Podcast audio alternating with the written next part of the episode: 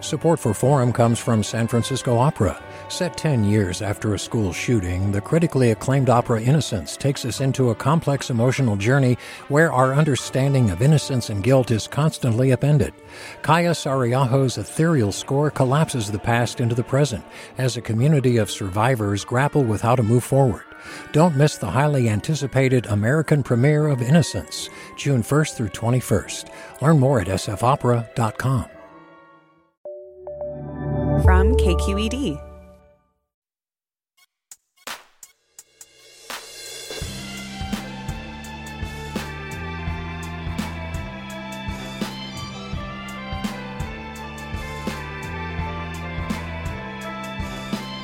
From KQED in San Francisco, I'm Mina Kim. Coming up on Forum, Martha Gonzalez learned this month she was a winner of the MacArthur Genius Grant one of two California recipients of the $800,000 stipend.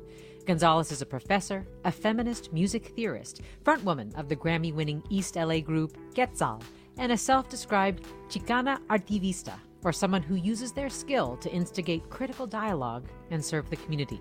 We'll meet the newly minted MacArthur Fellow after this news.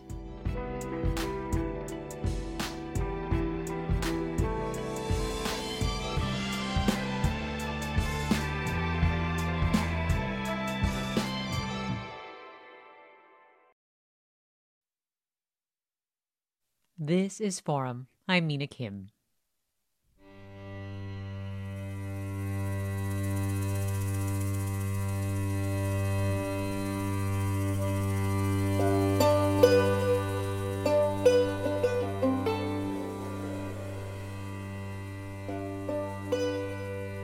This song is called East Side Sunrise, and it's written and performed by my guest, Martha Gonzalez, and the Grammy Award winning band Quetzal.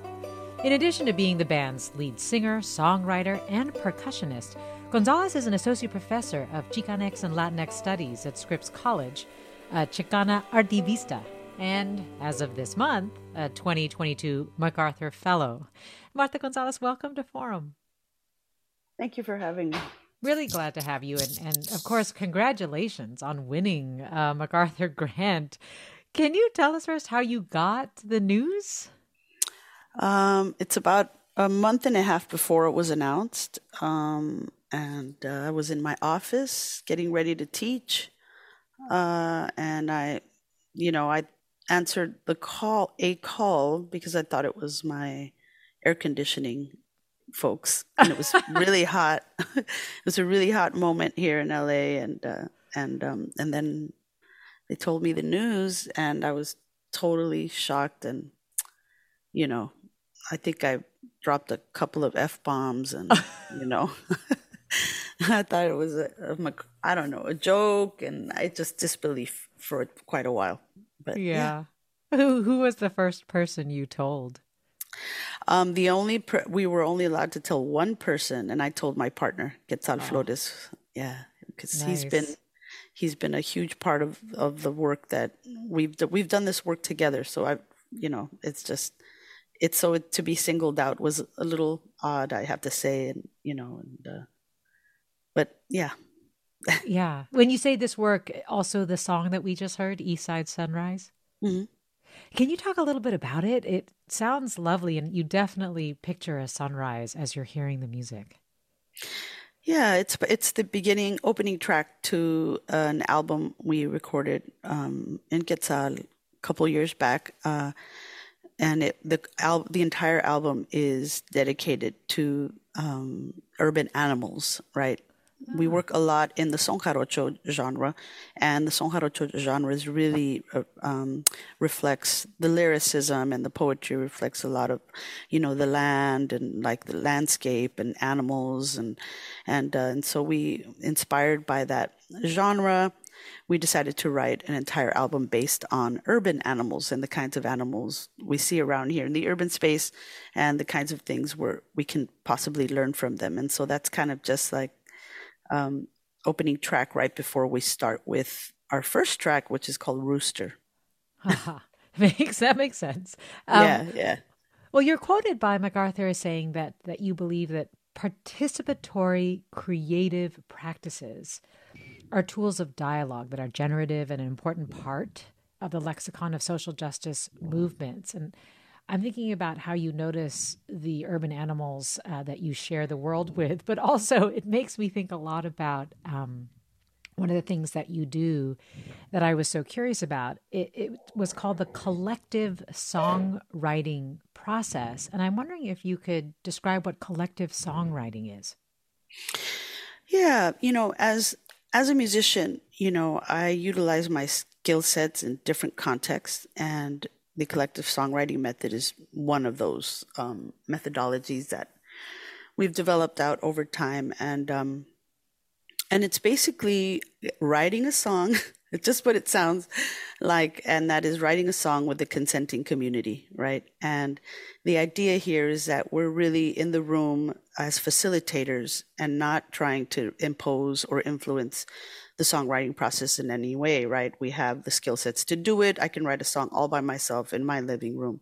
Right. And that's truly not the point. The point here is to engage the community in a kind of dialogue um, you know, we write semantic charts. We um, throw ideas around, and and and my job is sort of to continue to ask questions and and sort of prod why folks are choosing certain words over others, how we negotiate the word, um, the uh, lyric building process, and so um, although the goal, at the end of the day, although the goal is to write a song together um, what happens is something much more important, and that is the process, right? I really try to signal to the process that is taking place, um, the kinds of um, words we're using, um, the way in which our imaginations take flight, um, the way in which we're, you know, sometimes we're called in, for example, to do collective songwritings in in moments of of, of great um, um, strife, right? Like um, whether it's about uh, Black um, Black Lives Matter issues or the state of houselessness and the greed crisis in in housing, all of these things, right? The way folks theorize through the act of writing uh, songs and music together um, is just uh, fascinating. And we come to the kinds of conclusions that we wouldn't come to had we been in a boardroom, in a boardroom, uh, sitting around a boardroom table having some kind of intellectual discussion. I think that art and music challenges us to think in ways that that we would normally do. Yeah, I, I wanted to ask you more about that, just in terms of how um, foundationally it's a songwriting process, how that enables or what effect you feel like it has on the dialogue that's emerging from the group? Um, it really, uh, you know, when you, when we, when I'm in a room and folks are dealing uh, with a difficult subject, right? If we put our creative thinking caps on, right? Um, I think that, like poetry, you know, uh, you don't have to sort of, it's not, you don't have to build a kind of narrative that is tied to some kind of, um, like in linear narratives, right? Yeah. We can use words in ways that are um, free, that are, we can juxtapose words in ways that are, um, and rhythms and melody, of course, that are that give us another way of thinking about the world and the problems, of course, but but also solutions, right? We're kind of dreaming together in ways that we can't do when we're trying to formulate a sentence structure or build a, a, a, a write a manifesto or you know a speech, right? Yeah. Um, uh, I feel like folks really the creative process is another way of theorizing right, about our lives. But more importantly, it's a way of really visualizing um, the, our futures, right? Dreaming together, and which is what we're going to need to do. Um, and um, is dream together, but also that dreaming really brings us, um, makes us a lot more bolder about what we want for the future and and how we're doing, how we're going to need each other and be together to do that, right? Well, we have a cut from a song that you helped the Seattle Fandango Project write collectively called uh, Las Semillitas, Las Semillitas, or the Little mm-hmm. Seeds. Uh, let's mm-hmm. hear a mm-hmm. little bit of it right now.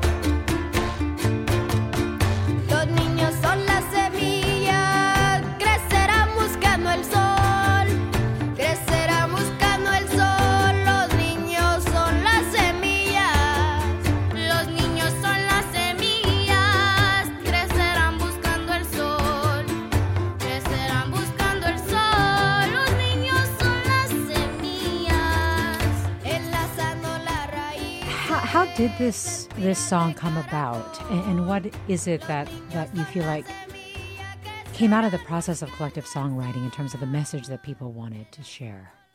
Right. Well, um, this song was written a couple years back with the Seattle Fandango Project. Um, it's in the guise and the style of the son jarocho, which is native to the state of Veracruz.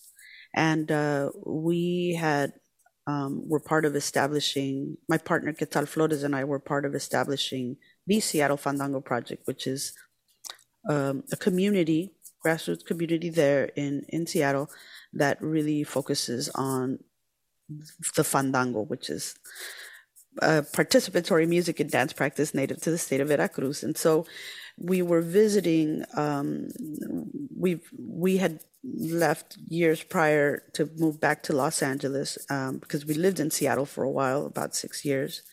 And um, when we came back home, we decided to create a, a conduct a collective songwriting workshop in the actual workshop space where we usually just jam and learn fandango.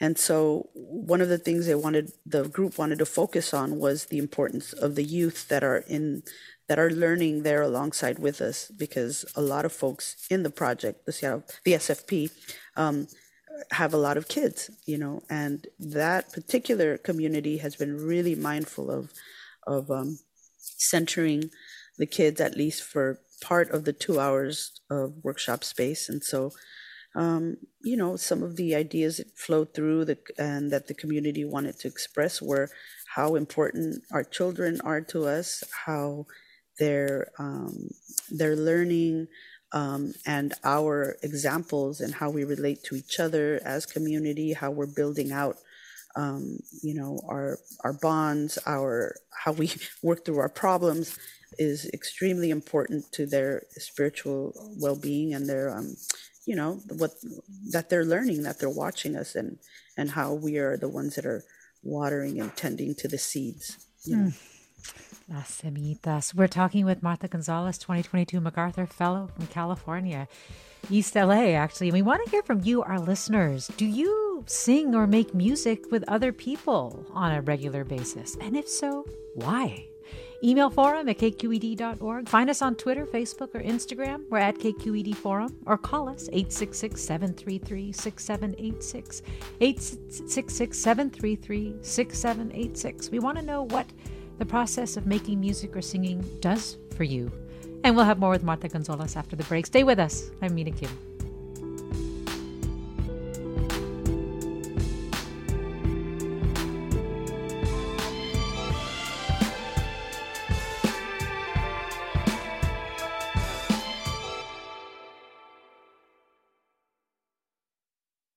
Support for Forum comes from San Francisco Opera. Set 10 years after a school shooting, the critically acclaimed opera Innocence takes us into a complex emotional journey where our understanding of innocence and guilt is constantly upended.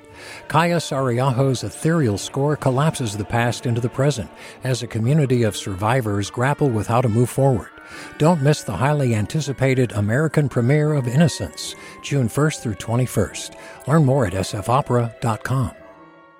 We've all got those parts of our house where the internet just won't go. Well, if you had wall to wall Wi Fi from Xfinity, you could worry less about dead spots.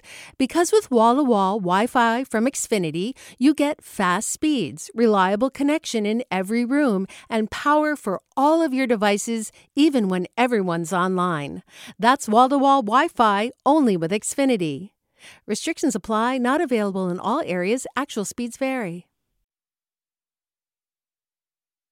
You're listening to Forum. I'm Mina Kim. We're talking with Martha Gonzalez, Associate Professor of Chicanx and Latinx Studies at Scripps College, a singer, songwriter, and percussionist for the East Los Angeles band Quetzal, and now a 2022 MacArthur Fellow. And you, our listeners, are invited to join the conversation. We're curious if you sing or make music with other people often or on a regular basis and, and what that experience is like, why you do it or if you've combined art and activism, or remember being affected by participating in or witnessing the combination of art and activism, or if you just have questions for Martha Gonzalez, you can email forum at kqed.org, find us on Twitter, Facebook, or Instagram at KQED Forum, or call us 866 733 6786.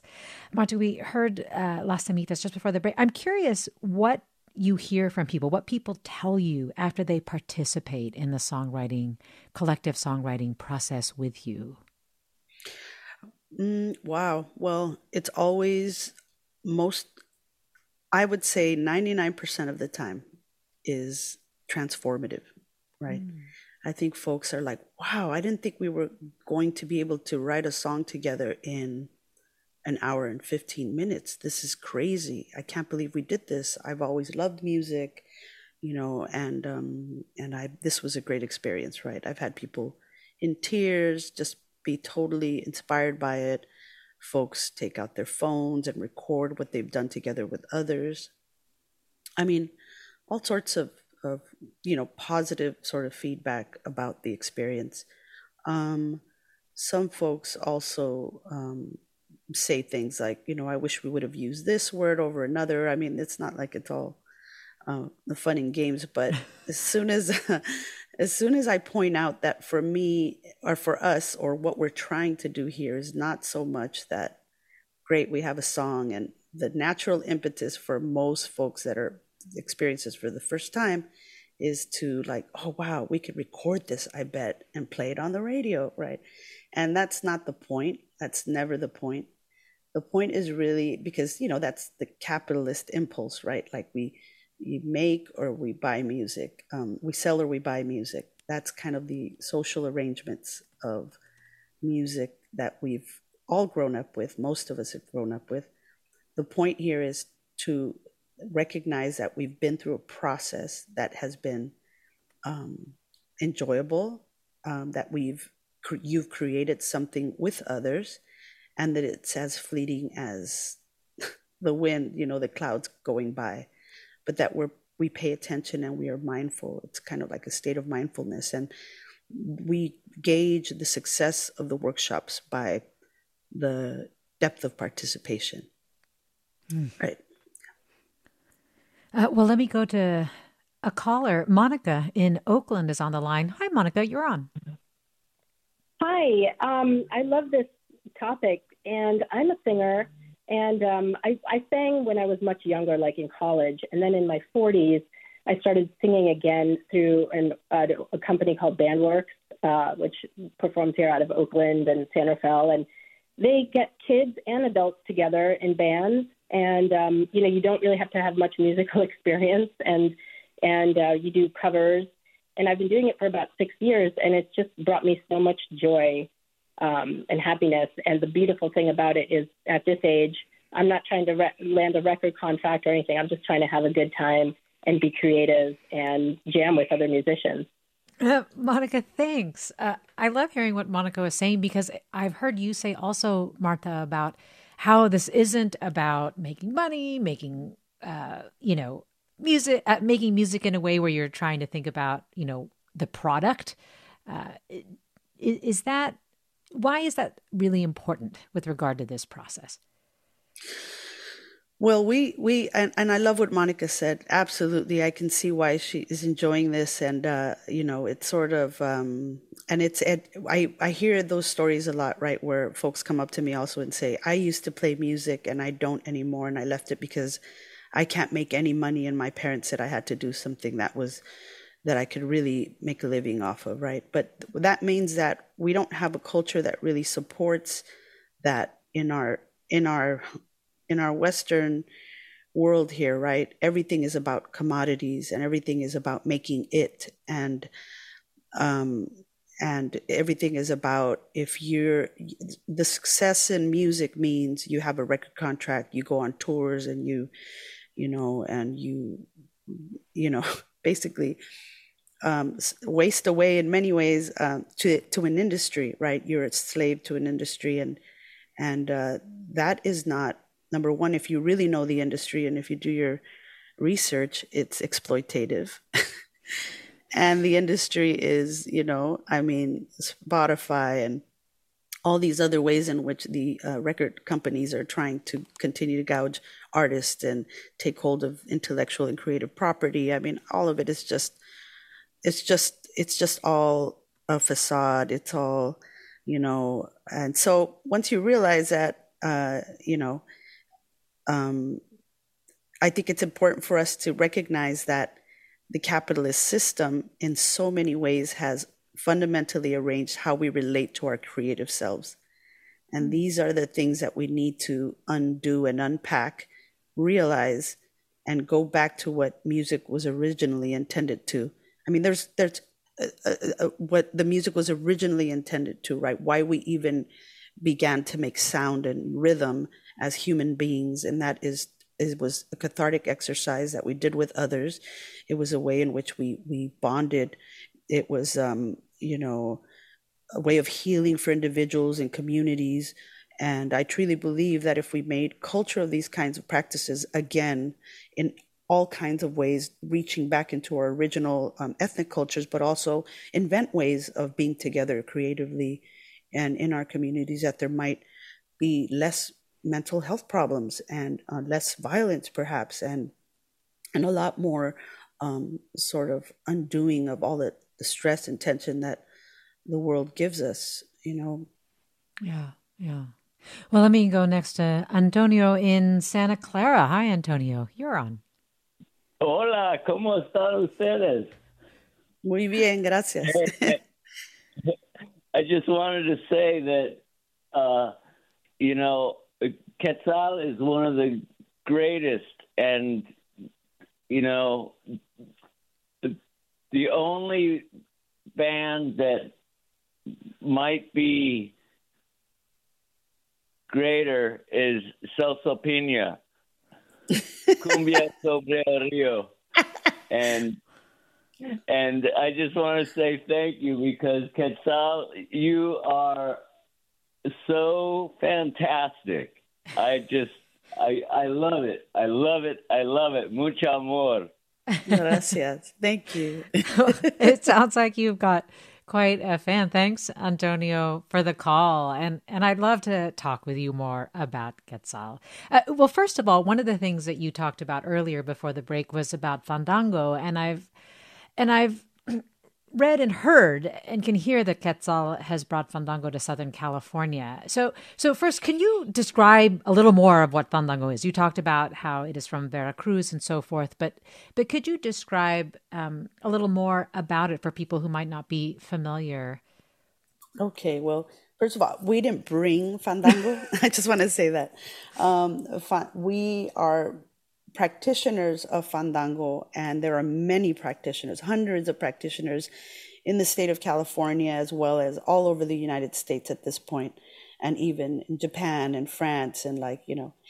And what Fandango is, is, is, is a participatory practice, and for lack of a better word, is, um, you know, a fiesta, right? That has music, um, the music of the son jarocho. And so, just as a reference, um, one of the most famous son jarocho tunes or sones in the genre is called La Bamba. You know La Bamba? Mm, right. Mm-hmm. Para bailar La Bamba. Mm-hmm, right? Ritchie mm-hmm. Valens made it famous in pop right. music, etc. But um, the La Bamba is just one son of many sones that you could possibly play during this fiesta. Um, it's participatory, transgenerational. There is mu- the music, there is uh, the poetry embedded in the music and as part of the lyricism. There is a dance, percussive dance on a wooden platform. Um, you know, uh, there's a call and response uh, format to the actual practice, and uh, really, it's it's as one song could last like um, an hour if it feels good, if it's grooving, if it's has energy. Um, there's a whole protocol on how we participate. And the most important thing is that it's not performance, it's participatory, right? So we, you yeah. don't have, you have folks that are highly skilled and almost they're and masters of the craft. And then you have beginners standing side by side, playing together, learning from each other.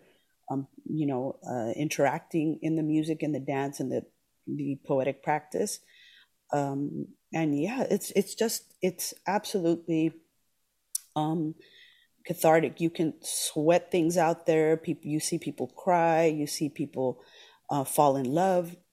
you also uh, watch people fight. You know, it's just uh, it's a community that has been built out over many years, thanks to the direction of especially one group in particular. They're called Mono Blanco, and they are from um, Veracruz, the uh, state of Veracruz, the capital, and um, but originally from um, Tres especially Gilberto Gutierrez, and a lot of the the different members of that have gone through the the Mono Blanco group have um, been very generous with their information, with their with the fandango itself, with the teachings, with the workshops, and so we're just one small, you know, members of our group have helped facilitate you know this dialogue um, by early on by raising money bringing these guys over um, having them you know teach in communities here um, you know and then there's a very informal um, dialogue amongst the different states and different parts of the state of California, for example.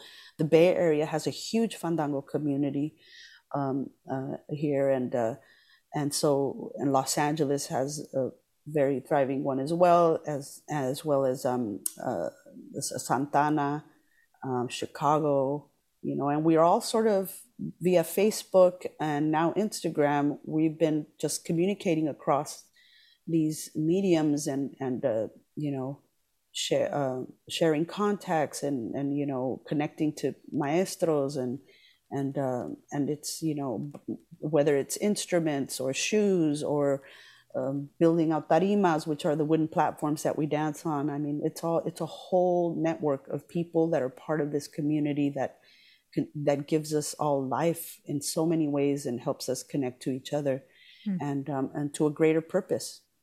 I, I want to play a song by Quetzal Traga Fuego, and in the song, I understand we can hear the tarima. Yes, we can. Um, so in this case, as Quetzal, you know, we're influenced by this culture. We're part of it. You know, we're part of the community. But then we're also artists, right? We um, we take um, influences of this um, influence, and you can hear and and I create rhythms on the tarima that are you know rooted in fandango, but also have West African and other kinds of rhythms. Being that I'm a percussionist in in a greater sense as well. Okay. Well, let's hear it.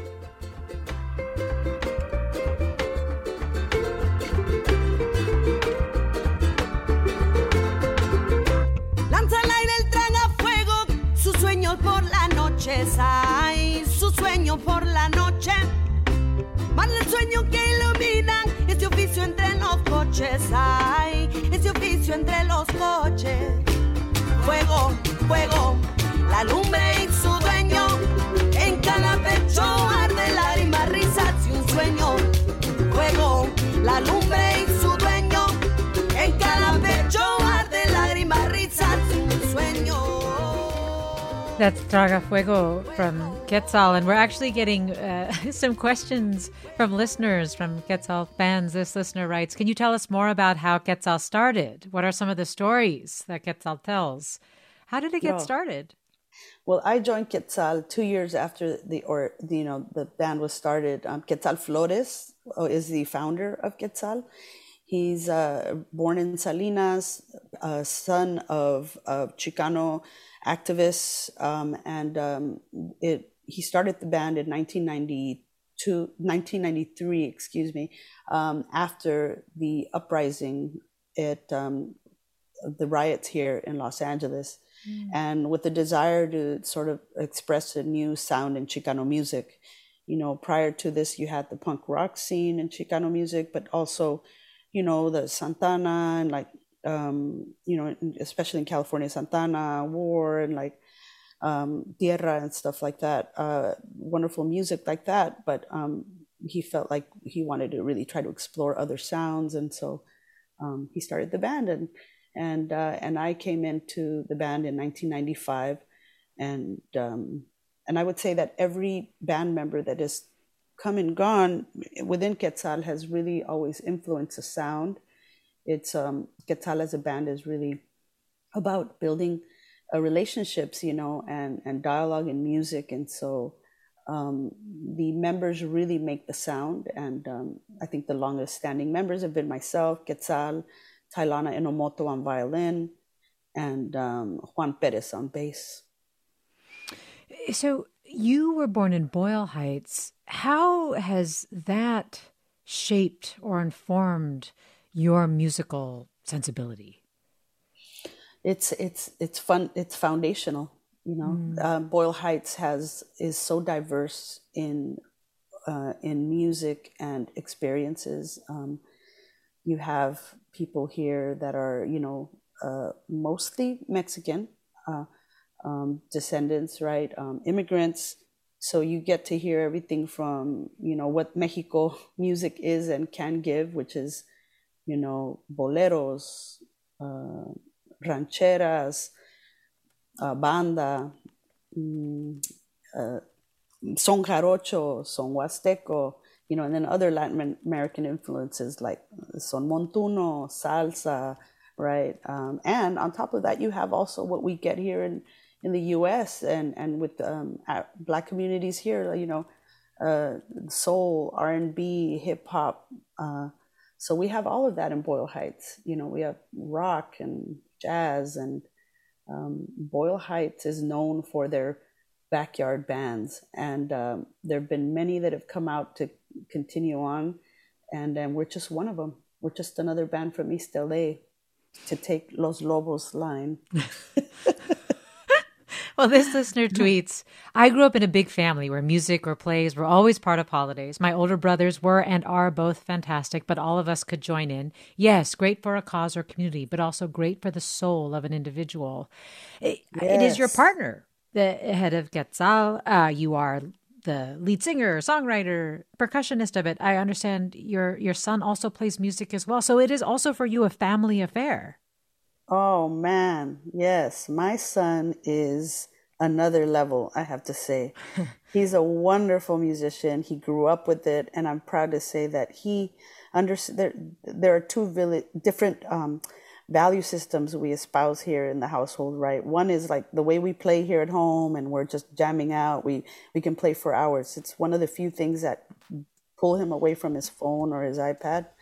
Um, and then there, of course, there's a value system of the stage, right? If we're at home and we're rehearsing for something like, you know, the value system of the stage is something else. It's like we we are professional musicians as well, and that is a whole other level of, of preparation.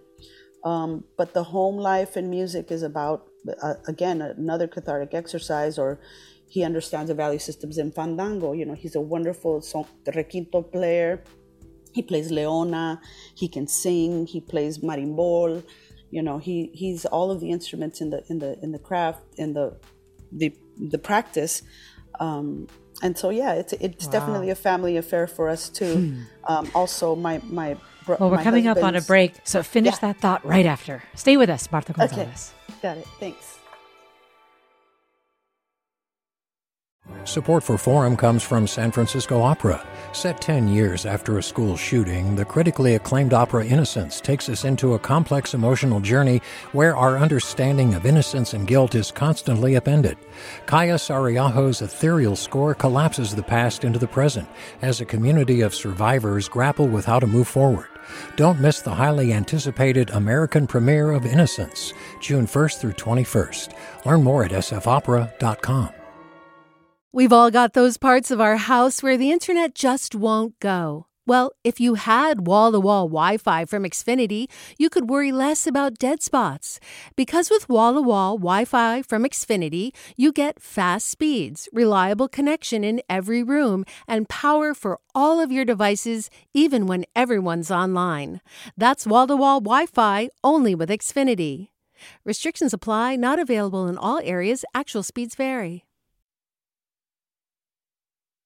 This is Forum. I'm Mina Kim. We're talking with 2022 MacArthur Fellow from California, Martha Gonzalez. And uh, Martha, just before the break, you were talking about uh, the principles that your family uh, plays by and, and how they're different for home and the stage and so on. Did you want to finish your thought there?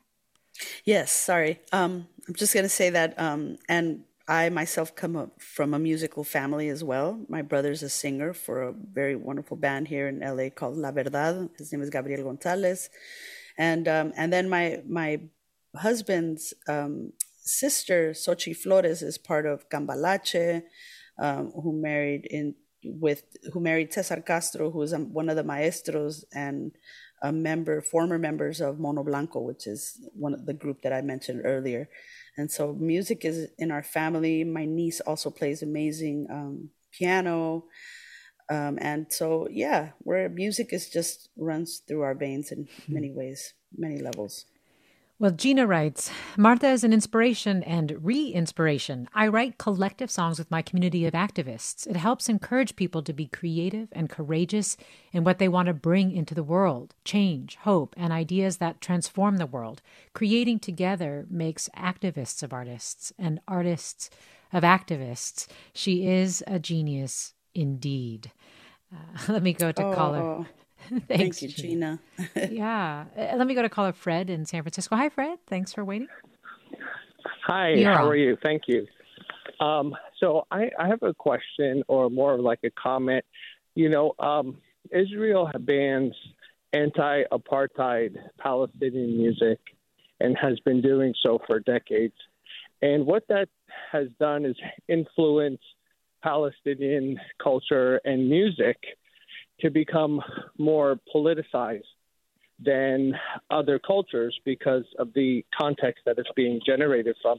How, how do artists, you know, come to grips with the context in which they're creating music and staying within, you know, authentic within their own voices without, you know, being politicized some in sometimes very extreme ways? Does that huh. question make sense? I think I understand, Martha. Um, I think that artists will find ways of generating the ideas they need to generate in subtle and more overt ways, uh, in all kinds of ways, right? And I think that the urgency is what drives oftentimes an artist. Um, there is, um, and again, you know, some folks um, uh, will be more overt than others, but um, I think it's all important and necessary. And sometimes people feel that um, music shouldn't just should just be entertaining. It shouldn't be something that you know really prods people to think or you know. And I don't necessarily believe that. I think that artists that is our job as as as a people that are expressing and have been given a gift or you're cultivating a gift or whatever you know you have that's our responsibility.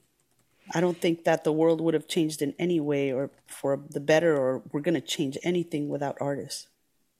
Is that what it means to be an artivista or, or what is an artivista martha gonzalez well an artivista is not unlike an artist activist right we of course i myself you know again, you know, we're in Quetzal. We talk a lot about our communities, about the problems in our communities, the beauty in our communities as well, how we thrive, how we hope to change the world, of course. But I think an artivista really signals more to what I stated earlier, and that is process, right? That we're really also about it's not enough anymore in our society and in every in our highly consume you know consumer society to yet sell something else, right?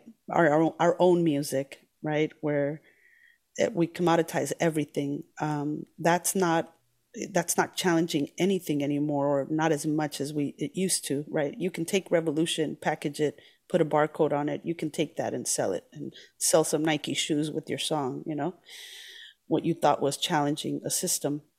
Um, I think that we as artists need to go beyond that and cr- create methodologies and um, use our skill sets to instigate uh, critical processes you know like the collective songwriting or engage in participatory aspects of music and using our skill sets to pull others into the actual process so that um, our minds uh, can be transformed but our bodies are, are also engaged in in these processes you know yeah Uh, let me go to caller Mark in Running Springs. Hi, Mark. You're on.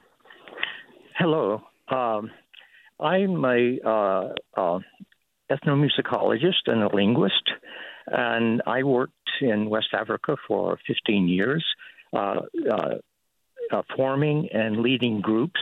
Uh, it was an ecumenical organization, and um, we.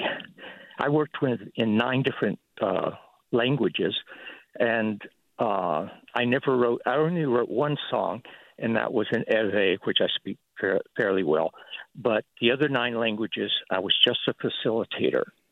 And I would only ask questions as a linguist. If mm-hmm. you say it like this, do you sing it like this? Because all of the Kwa languages I was working in uh, are tonal. So mm-hmm. the text itself determines what the melody is. Uh, anyway, so over 15 years, uh, with the nine uh, different groups, uh, we, well, they, you know, with my facilitation, uh, wrote over 2,000 songs. Wow. Wow. Wow. Wonderful. That's wonderful. Well, well, Mark, thanks for, for sharing that experience with us. And it, it is, I mean, what you tap into, I think, with all of this blending of so many different, I don't know, different sounds, ideas, and and not just that, but also goals that it sounds like people have for communities, for themselves, um, that are just sort of based in making the world essentially a better place, right? Is right, and and connecting with others in ways that are um, not thought of as important, oftentimes, right? In rare cases, um, it's sort of like learning to grow your own food. You spend time uh, you water it, you go out and look at the every day at the seed. Before you know it, you have a little bit of green sprouting through, and then it grows into this beautiful tomato, right? And then you eat it. And after that, you say, wow, I just did that. I just grew some food. Um, and this is amazing. I can feed myself, right? And so making music, staying involved in music or learning a craft like music or another craft. It, it could be something else. It could be quilting with others. It could be uh, cooking with others, making it a kind of communal activity, involving yourself in a kind of convivencia, what I'd like to live with, right? To be with and in community with others in a creative act brings us back to our humanity. Um, and, um, it allows us to engage in dialogues that we might nor- not normally make or take time to do and that is that is the, the purpose here. And it's not that i want to sell everybody again with the selling um, collective songwriting or just fandango. I mean there are so many things that you probably have in your life that maybe that or in our root cultures that we take for granted or we haven't really looked into as something that is viable that will connect us to our humanity again which we need so much of right now um, to step away sometimes from our phones and to, you know, engage with others, be in community with others, and really give it the time and energy that it deserves so that we can we demonstrate to our kids and to the people coming after us that this is important. It's an important way of building out the future in so mm. many respects. Is that what you would say to people who are curious about making just making music but aren't sure where to begin to look to their roots, to their yeah cultural roots yeah absolutely. Try to look into your roots or uh, be a part of of learn a craft you know? Learn, begin to try to learn a craft. There are so many uh, free workshops out there. Um, look for if you fandango if you're curious about fandango look up communities in in your area that are teaching the craft. Um, you know most fandango workshops will not charge. Um, that's kind of part of the ethics of it, right? That somebody taught you for free, you're going to teach others for free, and you're just going to pass on that information the way it used to be passed on, and that's just spending time together and having meals, and that's something else, right? It's not in the fandango. There's we're playing music and we're engaging in this convivencia through music, but we're also eating, we're having food, we're sharing food, we're libation. I mean, you know, all of these things are part of the practice um, and um, and that's just uh, and it's not and it's with you could it could you could be related to the folks there but you're also not related to people and you develop relationships and and watch people have babies and you you know you grow up with them and now they're older and now, i mean this is exactly what the um, communities here in los angeles have done and you know we've done in seattle fandango project and you know we we become family. It's like a music extended musical family which is really um, beautiful in times of need and and support, emotional and spiritual support, and and um, and you know it's just it's just a beautiful you know thing to belong to. But but everybody has this in their root cultures, right?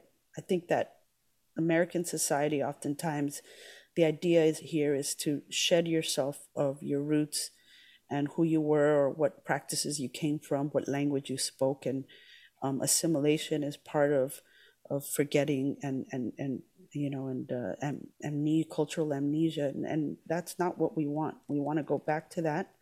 We I encourage everybody to dig back into their own root cultures, and if it's too far back that where folks forgot, then then restore, um, reinvent, um, create. You know. Well, Paul writes, much of my childhood exposure to music included Pete Seeger and Paul Robeson my namesake. And when I learned to play, I started with Phil Ochs, Tom Paxton, and early Dylan. So politics has always been part of music for me. I travel up to Paradise about once a month to play and record with friends. We're talking with Marta Gonzalez. Beautiful. Yeah, very lovely. Lead singer for the East LA band Quetzal, an associate professor of Chicanx and Latinx studies at Scripps College, and also a 2022 MacArthur Fellow. And you are listening to Forum. I'm Mina Kim. Let me go to caller Lynn in Walnut Creek. Hi, Lynn. Hello. Oh, I'm so grateful to get on. Marta is inspiring me, and um, I just wanted to share. Um, I have a totally different background than she does, much more Northern European choral music, but was raised with a mom who was always singing in the kitchen. Always went to bed hearing my dad playing the piano, and as I uh, grew and take took on the profession of teaching little ones, I realized how I brought my music and um, my songwriting into my classroom, and what an amazing way to teach. Um, so unifying as a class, we became a family. But as as needed, songs would pop into my head. You know how to teach the long vowels, how to teach the days of the week. It was all through singing, and so we would stand up and move and the rhythm would take us and the rhythm instruments and um, the the learning that they did became much deeper, I believe, because it was through music, and um, continuing that now with always with my children and then my grandchildren, songs that had to do with everyday life, feelings, the weather, the fog blowing in. Yes. Um, songs would just pop into my head and we sing them now. My children are adults. Um my grandchildren have grown up with songs that i that i composed for bedtime and i i hate to use the word compose because they would just come into my head. And yeah. i would wake up in the night and the theme would be there and the rhythm and the chords and I actually feel like I am a composer, which is pretty amazing. Right. But and you are. It had on children throughout my life. I'm getting to be an old lady now, still with songs popping into my head, and very musical children and grandchildren who. What I really want is for them to write them down, so um, I can pass them along. You know, they're I I yes. actually think they're beautiful. I enjoy them and the family enjoys them. So. Yeah. Well, that's we so can really beautiful. I love that. That's exactly what goes on in my home. There are things I used to, yes, exactly the same thing. And and my mom was always singing around the house, and my dad was a singer, and so it's absolutely a part of how. And and it just there's something about a singing household that's that's beautiful. Uh, folks that value this, and I love hearing that. Thank you so much. Yeah, thanks. Thanks so much for that. Let me see if I can squeeze Peter from Florida in here. Hi, Peter. You know, hi. You know what you just reminded me of? And this is a little anecdote. Over a hundred years ago, there was a school teacher, and she made this song, and it said, "Good morning, dear teacher." Or it was like good morning to you. It became happy birthday to you now the most popular song in the world. And it just started as a way for the class to greet each other saying good morning dear teacher. And it was just i think they were in kentucky or something. It's a fascinating story because because when it was like, is that song still copyrighted? They went back to find out what is the origin of this song, and it was really this.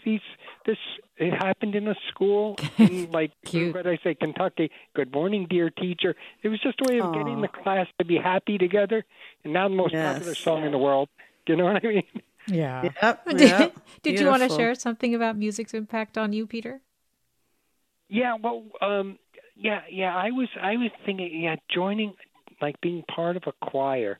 I you know I have this fantasy that that would be like just being in a choir. You you learn the experience of like okay tenors are going to rehearse. I, through NYU whatever. Okay tenors get together and it's very clunky. You're just with the other tenors. You're learning the words you're learning the rhythm you're learning the melody. But what's amazing is when is going to have a group rehearsal. Mm. It's like, wow, that's what it sounds like with the altos and sopranos. It's yeah. as a social experience. It's just wonderful. You mean I was yeah. this one voice kind of clunking through, and now it's this beautiful big thing. yeah, mm-hmm. that's such a great description of what it's like to be in choir. We're actually going to go out. Uh, we're just coming up on the end of the show with the song todo lo que tengo. But before we go, I do, I'm sure you get asked this a lot, but do you have plans for your MacArthur winnings, Martha Gonzalez? You know, I think it's bad luck to plan okay. money before it's in the bank account. okay, good, good point. Good but point. I can't. Uh, but I can't say I haven't thought about like. Uh, I think it's funny. Like I, I, what the first thing I thought of was like, oh no, taxes. You know.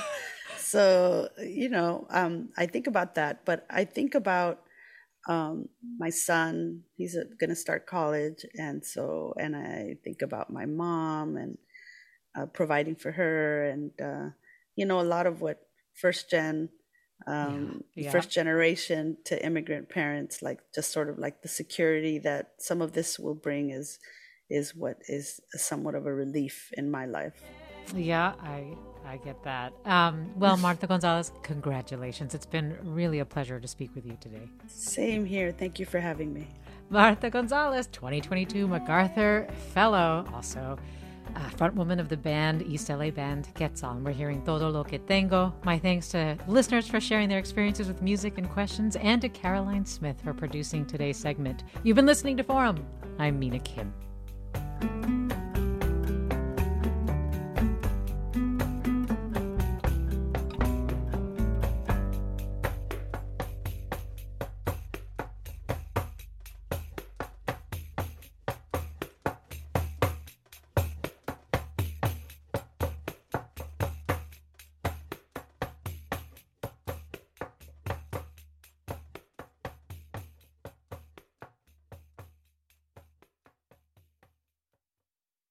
Funds for the production of Forum are provided by the members of KQED Public Radio, the Germanacos Foundation, the Generosity Foundation, and the Heising Simons Foundation.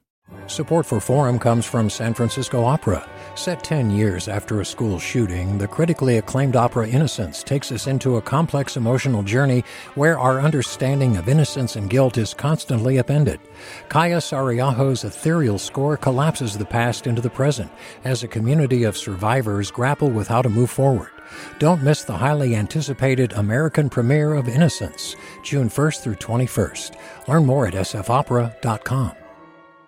We've all got those parts of our house where the internet just won't go. Well, if you had wall to wall Wi Fi from Xfinity, you could worry less about dead spots.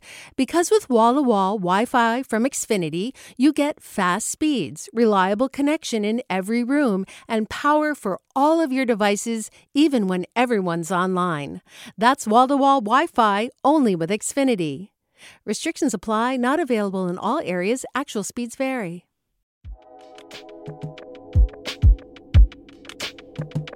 Did you ever wonder what it's like to live alone, hidden in the woods, not speaking to a single soul for 30 years?